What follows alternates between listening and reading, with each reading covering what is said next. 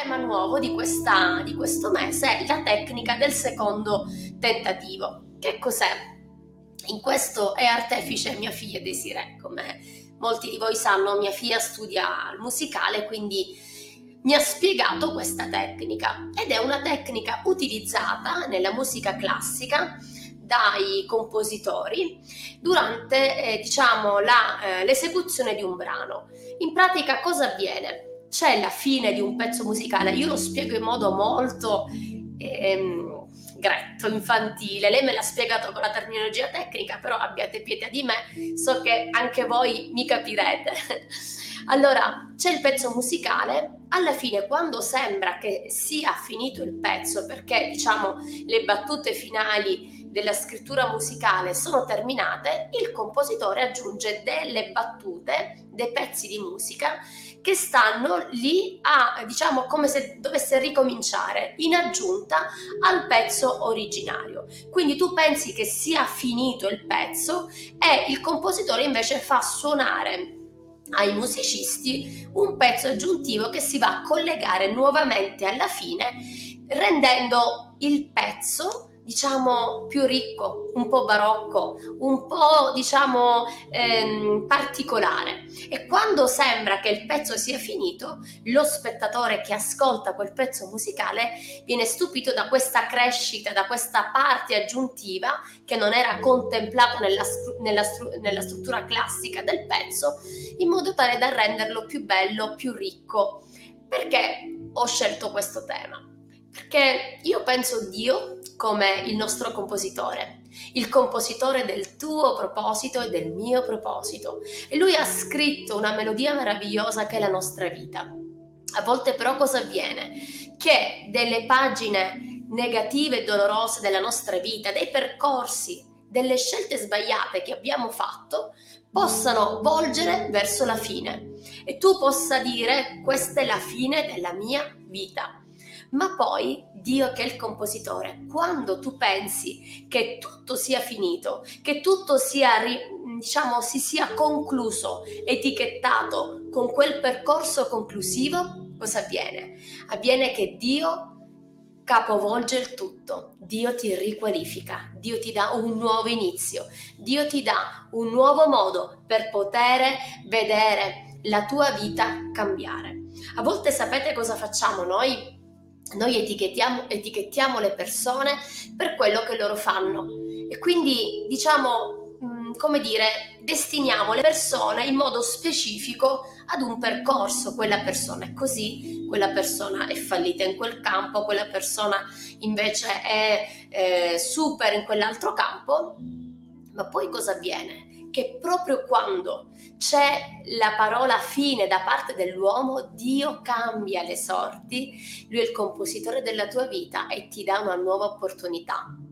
Lui sa tutto questo giro per parlare di restaurazione, di nuove opportunità. Bene, ve lo volevo dire in una maniera differente perché penso che Dio sia creativo e lui è il compositore della nostra vita.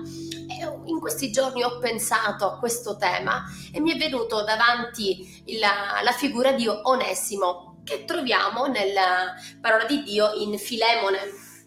In pratica Onesimo era uno schiavo, quindi prendiamo il libro, la parola di Dio, le epistole di Paolo, era uno schiavo, diciamo, eh, che viveva in pratica a Colosse ed era, diciamo, eh, andava al servizio di Filemone, era un uomo ricco. All'interno della casa di Filemone nacque la chiesa di Colosse, quindi aveva una casa grande perché ospitava in casa sua questo, questa chiesa. Si creò questo rapporto bellissimo con, con Paolo, però avvenne una cosa spiacevole Onesimo rubò dei soldi e scappò. È scappato a Roma. Quando è scappato a Roma ha conosciuto Paolo. Paolo gli ha parlato del Signore. Lui si è convertito a Cristo. Ed ecco qui quello che accade. Tra Paolo e Onesimo si inizia a creare un rapporto bello di fiducia. Lui si converte, cambia vita. Lui era uno schiavo che aveva rubato, che era scappato e per la legge romana era punibile. Allora, cosa faceva quest'uomo? Ha iniziato a collaborare con Paolo, ma Paolo, essendo una persona onesta, scrive una lettera bellissima, personale, composta da 25 versi, direttamente a Filemone. E gli dice, ti prego, io ti rimando Filemone, accoglilo a casa tua, accoglilo come se tu stessi facendo un favore a me. Fatto questo cappello introduttivo, voglio farveli vedere questi versi. Intanto in Filemone, verso 1, che dice Paolo prigioniero di Cristo e il fratello Timoteo al caro Filemone, che vuol dire colui che bacia, nostro collaboratore, eccetera, eccetera. Quindi vediamo che è una lettera scritta durante la prigionia di Paolo, quindi vediamo lo stato d'animo di Paolo. E io quello che penso, quest'uomo in carcere, cosa gli viene in mente anziché pensare alle sue disgrazie, ai suoi dolori? Lui cosa fa? Inizia a pensare a quest'uomo. Scrive una lettera affinché possa essere riabilitato, affinché possa essere reintrodotto a casa di Filemone nella società. E qui dice al verso 6, chiedo a lui che la fede che c'è in comune diventi efficace nel farti riconoscere tutto il bene che noi possiamo compiere alla gloria di Cristo. Infatti ho provato una grande gioia e consolazione per il tuo amore, perché per opera tua, fratello, il cuore dei santi è stato confortato. Lui era una persona, un ottimo sostegno, una persona in vista, una persona che ha sostenuto, che sosteneva l'opera. Guardate cosa fece, cosa dice qua il verso 8. Perciò, pur avendo molta libertà in Cristo di comandarti quello che conviene fare, preferisco fare appello al tuo amore, semplicemente come Paolo, vecchio e ora anche prigioniero in Cristo Gesù. Ti prego per mio figlio che ho generato mentre ero in catene, per Onesimo, un tempo utile a te, ma ora è utile a te e a me, te lo rimando a lui, che amo come il mio cuore. Avrei voluto tenerlo con me, perché invece tua mi servisse nelle catene che porto a motivo del Vangelo, ma non ho voluto far nulla senza il tuo consenso, perché la tua buona azione non fosse forzata ma volontaria. Onesimo significa utile, molti schiavi avevano questo nome, utile. Lui era, è stato molto utile a Paolo, però Paolo fa un gesto incredibile, cerca di fare da eh, intermediario, da ponte da supporto affinché eh, Onesimo fosse reintrodotto nella società. Lui fa qualcosa di incredibile, non soltanto glielo dice a voce tramite un, uh, qualcuno, ma gli scrive una lettera. E io dico, perché Signore questa lettera personale? Cosa ci fa all'interno della Bibbia? La sacra parola di Dio la meravigliosa, incredibile parola di Dio. Perché Dio era interessato di inserire qualcosa di personale. Perché ci dà un messaggio importante il Signore, un messaggio di grazia, un messaggio di speranza, un messaggio di un uomo che diceva è vero, ha sbagliato. Guardate cosa dice a verso 17 quando dice se tu dunque mi consideri in comunione con te, accoglilo come me stesso. Se ti ha fatto qualche torto o ti deve qualcosa, addebitalo a me. Io, Paolo, lo scrivo di mia propria mano, pagherò io, per non dirti che tu sei debitore perfino di te stesso.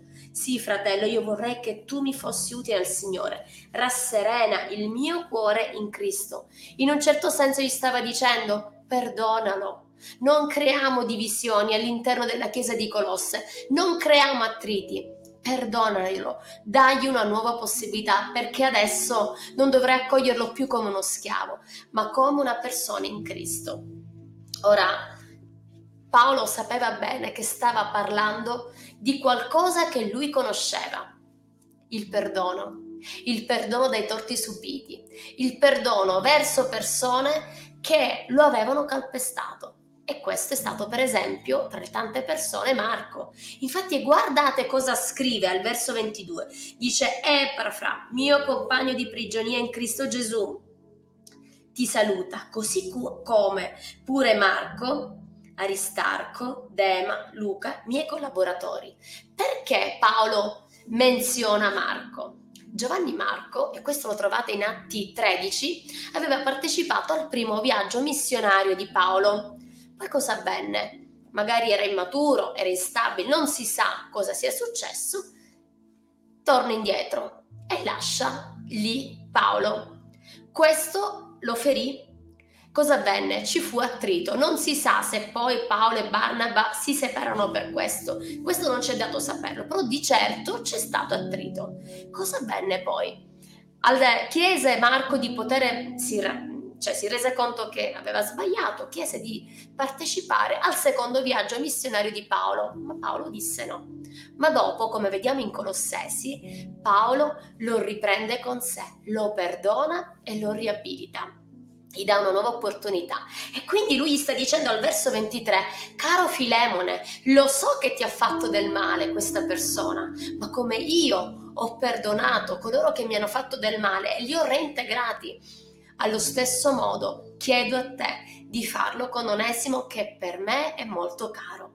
Ecco, vediamo un uomo, Paolo, così affettuoso, così tenero, diverso dal Paolo iniziale, irruente, forte nel suo dire. Vediamo un padre affettuoso, tenero, che era veramente interessato nel vedere quell'uomo riabilitato. Lui eh, stava dando una nuova opportunità, lui aveva sperimentato la grazia, non soltanto perdonò Marco, dice guarda Marco, Giovanni Marco, io ti perdono, non soltanto questo, ma lo reintegrò nella stessa posizione.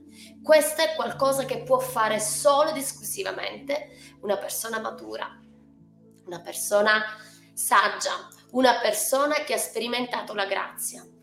Ma anche Paolo stesso, lui ha ucciso tanti cristiani perseguitandoli e quindi ha dovuto perdonare se stesso dei sensi di colpa. Ecco, io credo che nessuno ha il diritto di sentirsi dire è finita per te perché ho sentito questa parola nel mio cuore? Perché io credo che nessuno può dire la parola fine se Dio non dice la parola fine. E se per tanto tempo ti sei sentito etichettato, ti sei sentita etichettata in situazioni complicate, complesse, dolorose, forse hai fatto scelte sbagliate che ti hanno portato a fare a vivere un tipo di vita sbagliata. Ecco, Forse il tuo modo di comportarti ti ha allontanato dalle persone care. O forse hai avuto delle relazioni con delle persone che ti hanno allontanato da tutti. Io non so qual è la tua situazione, ma io so una cosa, qualsiasi siano gli errori che tu abbia commesso, qualsiasi sia la colpa che tu hai commesso, il sangue di Gesù è potente, non solo da perdonarti, ma da riabilitarti, da darti una nuova opportunità, una nuova vita. Io non voglio vedere donne e uomini con la testa chinata nel fango. Il nemico ti ha buttato nel fango, ma Dio ti dà una nuova opportunità. Forse gli uomini ti hanno etichettato, forse gli uomini hanno detto di te che non può venire fuori nulla di buono dalla tua vita, ma Gesù è l'unico che può darti valore.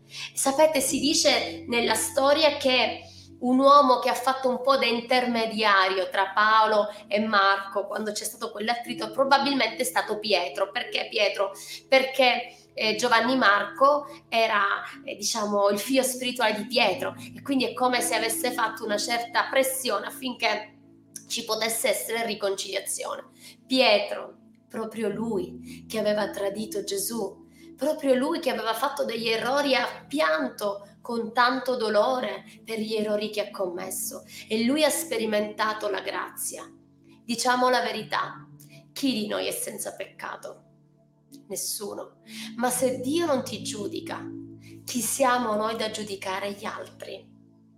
Questa è una parola per persone mature, questa è una parola per persone che scelgono di camminare nell'amore e nel perdono. È una parola per persone che vogliono rialzarsi perché per troppo tempo sono state buttate nel fango del dolore, dei fallimenti, delle amarezze. Ecco, se il, il Signore ti giustifica, ti riabilita, tu sei veramente libero, tu sei veramente eh, libero come dice la parola di Dio, se il figliolo vi ha fatto libero, voi siete veramente liberi. Se Dio ti ha riabilitato, tu sei una nuova persona in Cristo Gesù, anche se sei convertito. Ecco, ci sono molto spesso gli effetti dei nostri errori, dei nostri peccati. E, e quindi capita che magari diciamo, Signore, perché mi trovo in questa situazione? Perché magari probabilmente abbiamo fatto delle scelte sbagliate. Dio ci parla, Dio ci perdona, Dio ci riabilita, ma a volte ci sono anche le conseguenze dei nostri errori e quelli li dobbiamo tenere. Ecco, io vorrei questa sera che ognuno di noi diventasse per il nostro fratello in Cristo non l'accusatore, non colui che va da Gesù e va dicendo guarda questa peccatrice, guarda questo peccatore, ma colui che dice Signore, chi non ha peccato, scagli la prima pietra, io so che ho peccato. Tutti noi abbiamo commesso degli errori, delle scelte sbagliate, ma una cosa so, che noi possiamo essere messaggeri di grazia, portatori di grazia. Pietro lo ha sperimentato e lo ha applicato e Dio lo ha riabilitato. Vi ricordate? Pasci le mie pecore, pasci le mie pecore, pasci i miei agnellini.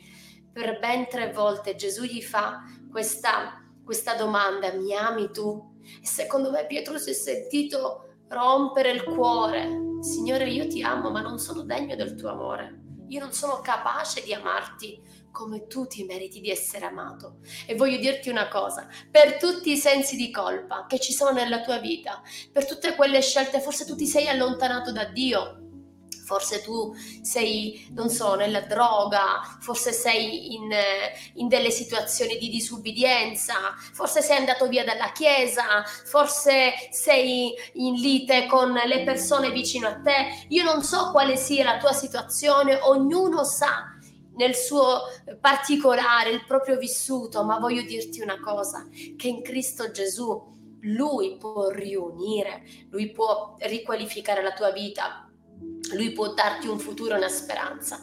Sapete, se tu pensi un po' ai campioni della fede, descritti in Ebrei 11, sapete quando noi leggiamo i campioni della fede diciamo mamma mia i campioni della fede, io pure voglio esserci iscritto però riflettevo in questi, in questi giorni che i campioni della fede che sono descritti in Ebrei 11, se volete lo prendiamo, subito dopo Filemone, questi campioni della fede non sono proprio al 100% moralmente perfetti.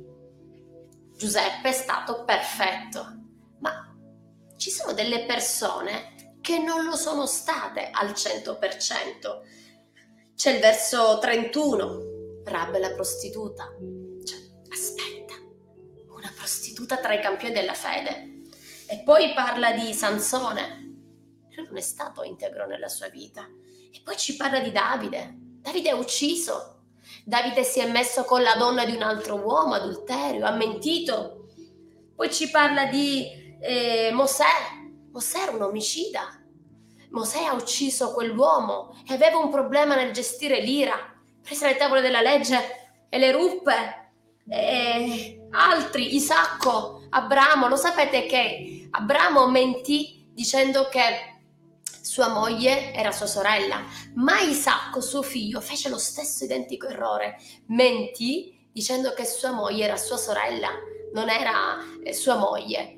Quindi tu dici, ma perché queste persone che moralmente non tutti sono perfettamente immacolati, perfetti, perfetti, sono identificati come campioni della fede. Perché?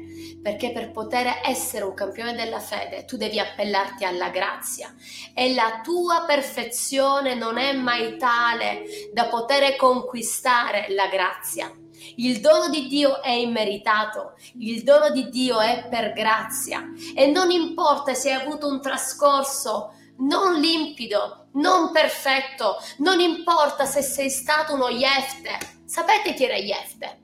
Era il figlio di una prostituta, era figlio di un matrimonio, era figlio di una relazione legittima. Prendiamo giudici, pochino d'acqua. Prendiamo Giudici verso 11. Capitolo 11 verso 1, scusate. Allora, Giudici 11 verso 1. Voi l'avete trovato? Guardate cosa dice. Io quando l'ho letto la prima volta mi sono drizzate le orecchie. Ho detto aspetta. In Ebrei 11 si parla di Jefte. Andiamo a guardare quest'uomo. Allora, Giudici 11 verso 1. Jefte, il Galadita, era un uomo forte e valoroso, figlio di una prostituta e aveva Galad per padre. La moglie di Galad, quindi la moglie legittima, che gli aveva dato dei figli. E quando essi furono grandi, scacciarono Jefte e gli dissero, tu non avrai eredità in casa di nostro padre, perché sei figlio di un'altra donna. Lui era figlio di una relazione illegittima. Quindi cosa fecero i fratelli? Lo cacciarono perché? Perché non volevano dargli l'eredità, come tutti i figli, no? Nonostante fosse cresciuto con loro. Verso 3. Jefte se, scusate, Jefte se ne fuggì lontano dai suoi fratelli e si stabilì nel paese di Tob. Degli avventurieri si raccolsero intorno a Jefte e facevano delle incursioni con lui. Allora, lui scappò, scappò e ha trovato una cricca graziosa, come dice a Palermo, saporita, e lui ha attirato queste altre persone che erano, eh, non erano particolarmente raccomandabili, facevano delle incursioni, quindi erano dei guerrieri, infatti la Bibbia dice verso uno era forte e valoroso, era un guerriero, non era una persona pacifica e calma. Infatti cosa avvenne? Siccome da 18 anni il popolo di Israele era tormentato, era assillato da, da Amon, praticamente cosa avvenne? Avvenne che gli ammoniti praticamente li eh, plagiavano, li, li, mm, li, hanno sottomessi e allora cosa accadde? Accadde che nessuno li sapeva combattere, li sapeva battere e chiamarono eh, Jefte. E Jefte disse scusate, mi avete cacciato via perché lo chiamarono gli anziani mi avete mandato via e adesso volete che io vi libri da questo perché si sapeva che lui era un guerriero, era, non era un tipo pacifico, era un tipo che sapeva far valere il proprio punto di vista con delle modalità sue, perché dopo si parla di guerra e cose varie. E allora lui disse: Perfetto, volete che vi liberi? Io vi libero, però voi dovete farmi diventare vostro capo. Infatti, lui per sei anni, Jefte, fu giudice per gli israeliti. Lui vinse e questo è quello che avvenne. Perché Dio può tirare fuori del bene anche da una persona che non è particolarmente pacifica e raccomandabile, come Jefte. L'inizio, quando l'ho letto questo verso, mi ha fatto tanta compassione. Un povero ragazzo che colpa aveva di essere figlio di una relazione legittima. E lui era il figlio, di, di qual- non era un figlio programmato, desiderato e addirittura poi è stato proprio cacciato via dalla propria dalla famiglia che doveva accogliere e proteggere quel ragazzo. Rabbia, ira, guerra. Però Dio aveva preparato per lui un nuovo destino. Lì dove gli uomini avevano detto la parola fine, Dio ha ribaltato le sorti e si è usato di lui affinché il popolo di Israele potesse essere libero dopo oltre 18 anni di eh, soprusi, di vandalismo da parte degli ammoniti. Quindi vediamo che Dio guarda non la tua moralità, Dio guarda la tua fede. E questo è una cosa che va un po' a scioccare tutti coloro che sono legalisti, che pensano di poter guardare gli altri dall'alto verso il basso. Ognuno di noi non, non, può guardare le persone per il valore che loro hanno per la società. Forse quella persona che tu stai guardando accanto a te non ha alcun valore perché magari non ha una macchina lussuosa, non è vestita bene, non ha dei soldi, non, non, ha il tuo stesso tenore di vita, ma Gesù è colui che ribalta e rivoluziona gli status sociali, le condizioni, le situazioni più particolari, dando valore lui è colui che vuole costruire dei ponti e non dei muri. Dio vuole usarsi di ognuno di noi affinché possiamo tendere le mani a quelle persone che possono sembrare le più fragili, le meno raccomandabili. E quindi vediamo in questo la, eh, il cuore di Dio e Dio lo fa annoverare in Ebrei 11 anche Jefte ed è uno schiaffo morale ai nostri canoni umani. Ecco, Gesù ci ha chiamato a essere luce. Stiamo vivendo dei giorni difficili, tante persone stanno veramente rasentando la povertà, molti già ci sono. E come da cristiani dobbiamo e possiamo comportarci? Da cristiani noi dobbiamo tendere la mano, da cristiani noi dobbiamo dare valore ad ogni persona. Gesù ha dato valore ad ogni persona la Bibbia dice nella sua parola, io conosco Geremia 29, 11, io conosco i pensieri che ho per voi, dice l'Eterno, pensieri di pace e non di male, per darvi un futuro e una speranza. Se tu davanti a te non hai una speranza e pensi che la tua vita sia finita, se hai una malattia cronica, se hai un, una situazione economica disastrosa, se hai una situazione familiare che parla di fallimento, non dire fine finché Dio stesso non dice la parola fine.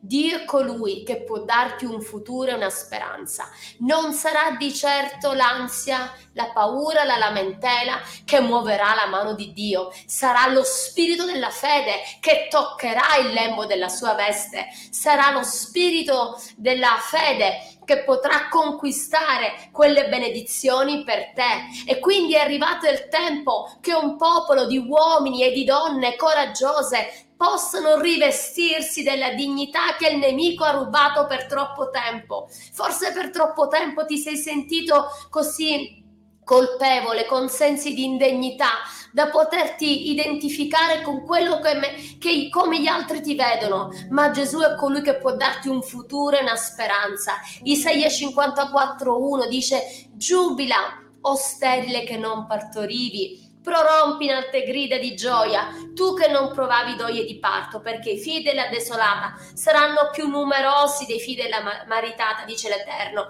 Ecco, Dio ti dà una nuova opportunità e se per tanto tempo ti sei sentito sterile spiritualmente o anche sterile naturalmente che non hai di figli, io so che Dio è un Dio onnipotente, io so che Lui può ogni cosa, io so che Lui può cambiare le righe storte della tua vita vita e darti una seconda opportunità. Lui è colui che può effettuare la tecnica del secondo tentativo con te per te. Lui è il compositore della tua vita. Lui è colui che può redimerti. E ti parla una persona che non aveva davanti a sé una prospettiva rosea della sua vita, nel senso non mi vedevo particolarmente abile speciale, eppure lì dove io mi vedevo così incapace, inadeguato, Dio ha stabilito, Dio mi ha ridato la forza della dignità di vedermi in Cristo Gesù. E forse avrò un sacco di difetti, dovrò cambiare mille cose, ma una cosa so,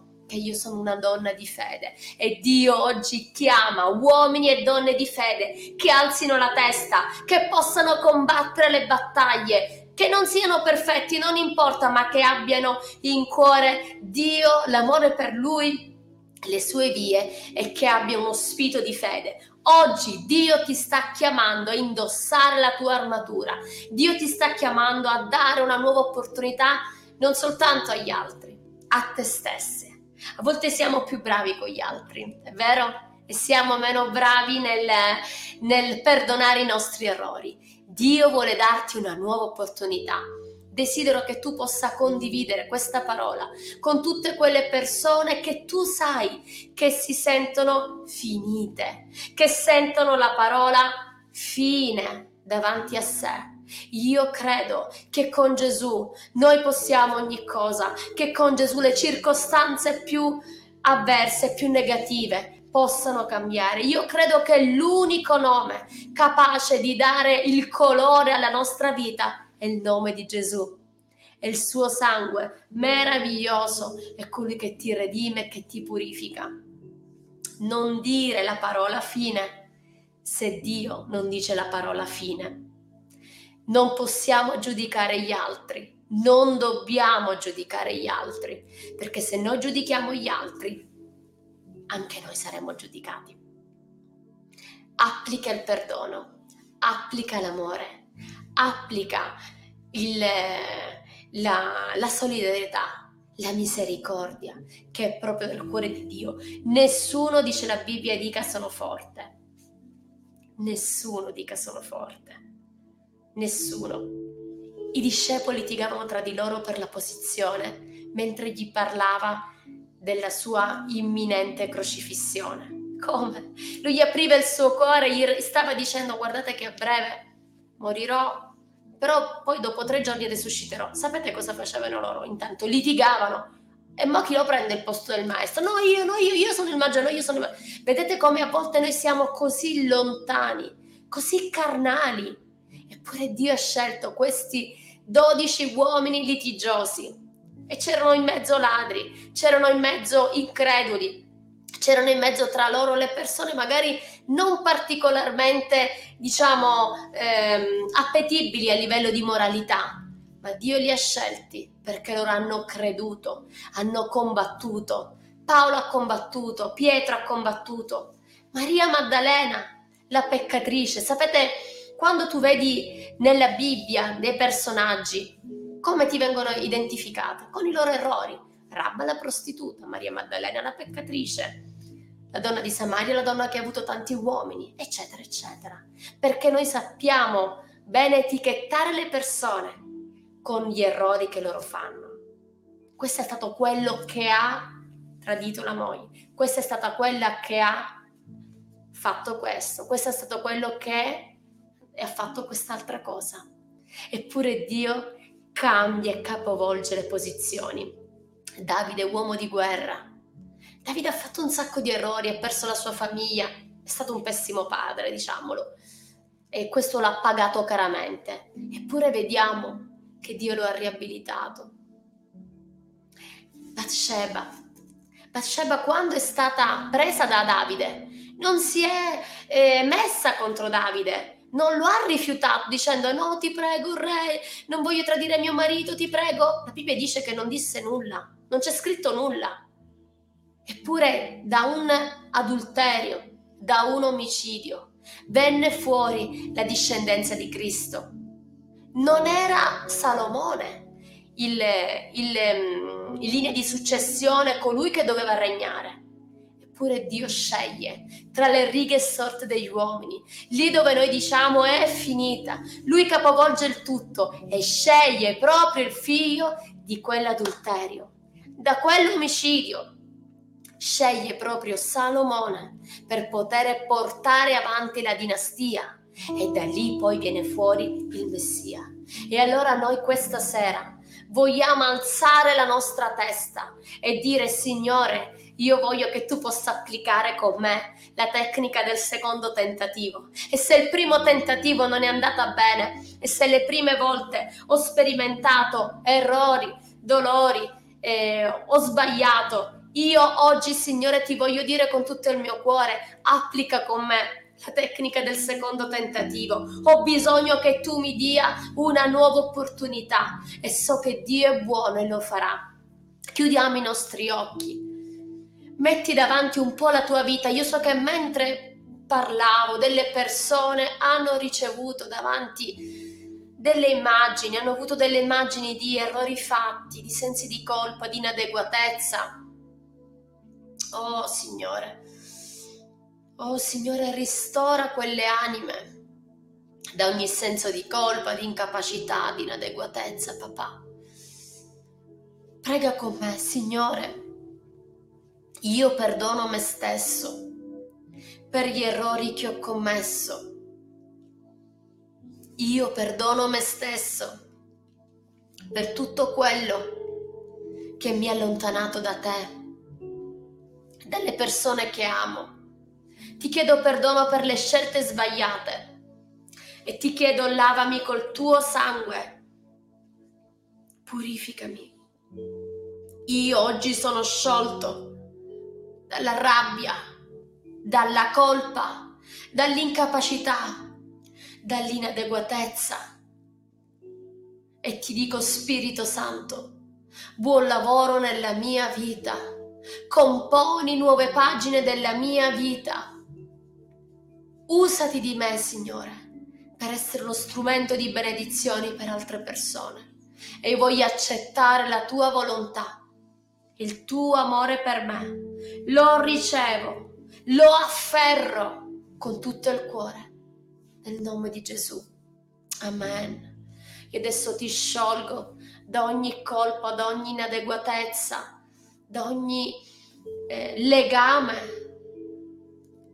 Nel nome di Gesù, tu sei sciolto, spezziamo ogni legame ora nel nome di Gesù. E tu sei Ristabilito, restaurato, nuova vita, nuova dignità. Vedo delle vesti che si poggiano su alcune persone, ma queste vesti non possono poggiarsi su persone sporche. Il Signore ti dice, purifica la tua vita per indossare l'abito giusto in questa nuova stagione della tua vita. Lui ti dà, ti dà dignità e onore, ma tu devi perdonare te stesso, devi perdonare gli altri, devi vivere un cammino di santità. Vivi un cammino di santità e tu vedrai una nuova vita per te alleluia, una delle caratteristiche di coloro che si ravvedevano, sapete che cos'era? Che cambiavano la loro vita. Ravvedimento vuol dire cambiare direzione. Se tu ti sei reso conto di tanti errori commessi, di tante cose che ti hanno ehm, fatto del, fare delle scelte sbagliate, non soltanto chiedi perdono, ma cambia direzione, non farle più io vi voglio lasciare questa sera. Scrivetemi richieste di preghiera. Io vi vedo, scrivete adesso tra i commenti. Voglio pregare per tutte le persone che stanno soffrendo, che stanno male. Se avete anche eh, delle domande, eh, fatele pure, potete farle anche a parliamone, chiocciolapdgmilano.it o anche i nostri numeri di telefono. Sento nel mio cuore che qualcosa questa sera è cambiato in alcune persone che sono state soggiogate dalla tristezza, dall'odio, dalla rabbia e Dio dà una nuova opportunità. Prossima settimana avremo una serata incredibile, parleremo, non ve lo dico, non ve lo dico di cosa parleremo perché è una sorpresa.